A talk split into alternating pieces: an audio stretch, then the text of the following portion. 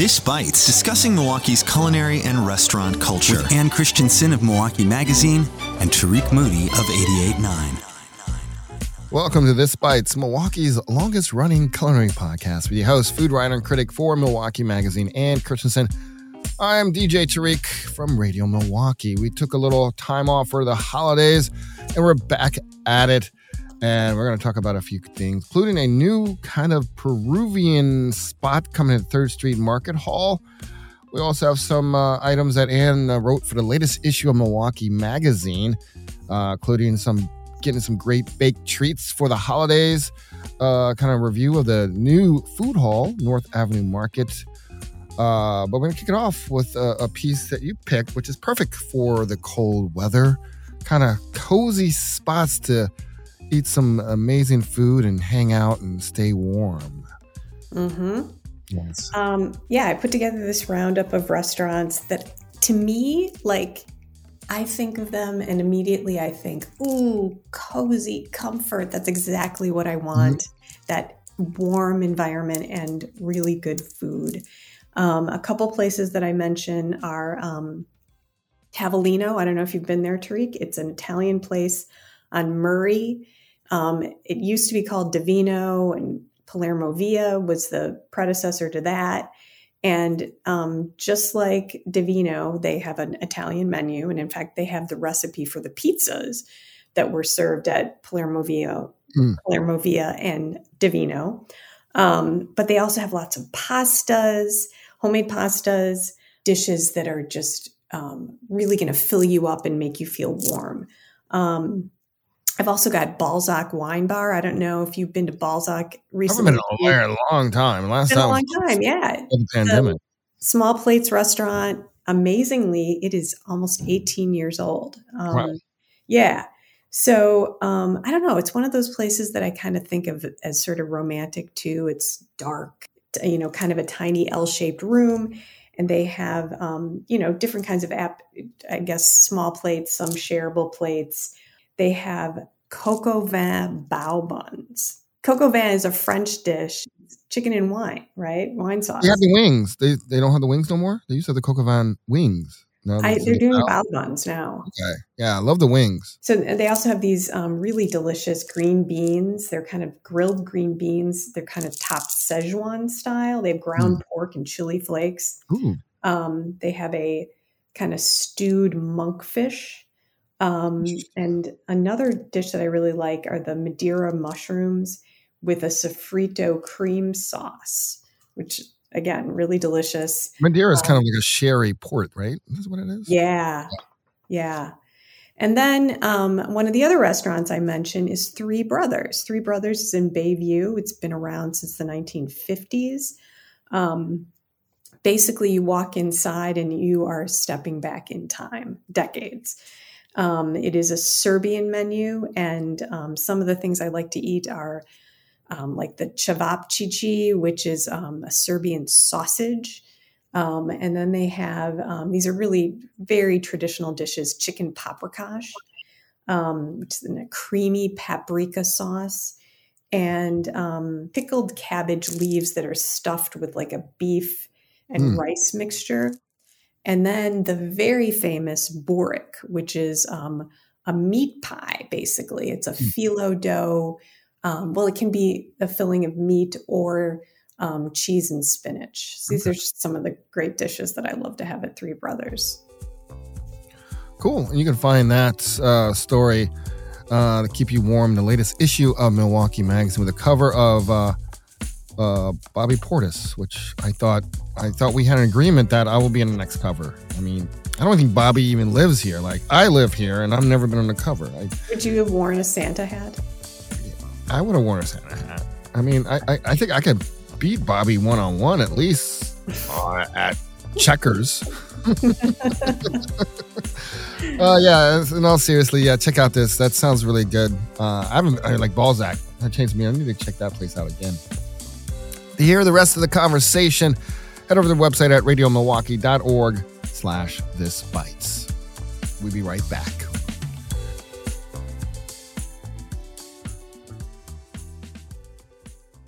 Do you want to know the secret behind the programming you love? It's all funded by the honor system. As a public radio station, we're based on a very simple model. We try to do something meaningful, connecting with you through music and stories. And then we count on those who appreciate what we do to show their support. Are you one of them? Show your support by visiting radiomilwaukee.org and joining today.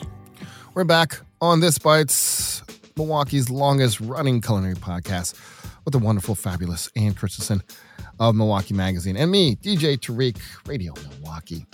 Uh, we continue our conversation with uh, Ceviche. We have talked about them uh, several times. They have a new spots in Shorewood. They've been very busy, and now they look like they're at they're adding to the Third Street Market Hall with a take on Peruvian dishes.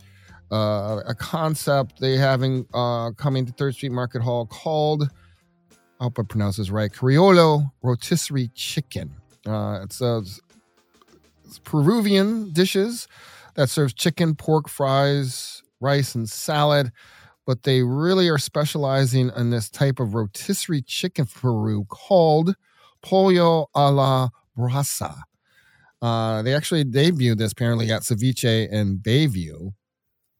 And according to OnMilwaukee, it's uh, the chicken is very flavorful with like Peruvian style chili, garlic, cumin. Then it's apparently cooked in this hornos brasero, uh, a combination of grilled and rotisserie, which kind of seals in this kind of the red rub into kind of like this nice crust. Um, so I don't know. Have you had this before? I've not. Now I I and I want to. It sounds amazing. I would love to do this for like chicken wings for a party. Mhm. If you could do that with chicken wings, but it'd be really good. But yeah, I never had it. I don't know the the, the actual date of this spot. Yeah, there's no date mentioned as when the, uh, they plan to open, but I'm assuming it probably won't be till sometime next year, being the fact that it's December already. uh, next, uh, we got a couple things f- uh, also from Milwaukee Magazine. You did. Uh, I know you're a big baker. You love baking, Ann, right? hmm Yeah, I do. And this is the this is like what's this you call this season? Uh, this is like the Super Bowl of baking this season, right? Yeah. Yes. So you have a, a piece about where to get some really delightful baked treats and goods throughout Mhm. Milwaukee this holiday season. So what do you have for us?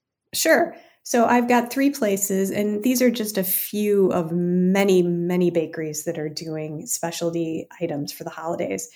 Rocket Baby Bakery, um, Tosa, um, 68th and North. This is a really great bakery. Um, typically, you're you're going to go there and you're going to find you know sourdough breads, monkey bread, things like that. But they're doing some special, um, you know, a little bit more um, uh, international type baked goods for the for the um, winter holidays. So they've got a German Stollen. Um, that is a sweet yeast bread that has like candied fruit in it and like a glaze on top. You don't find it that much these days anymore. It's pretty old school.